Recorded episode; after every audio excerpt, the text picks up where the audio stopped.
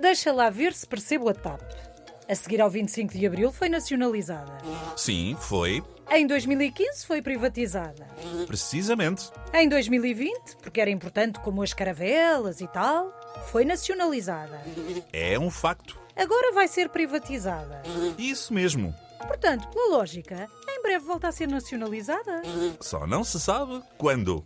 Mas será certamente antes da privatização seguinte.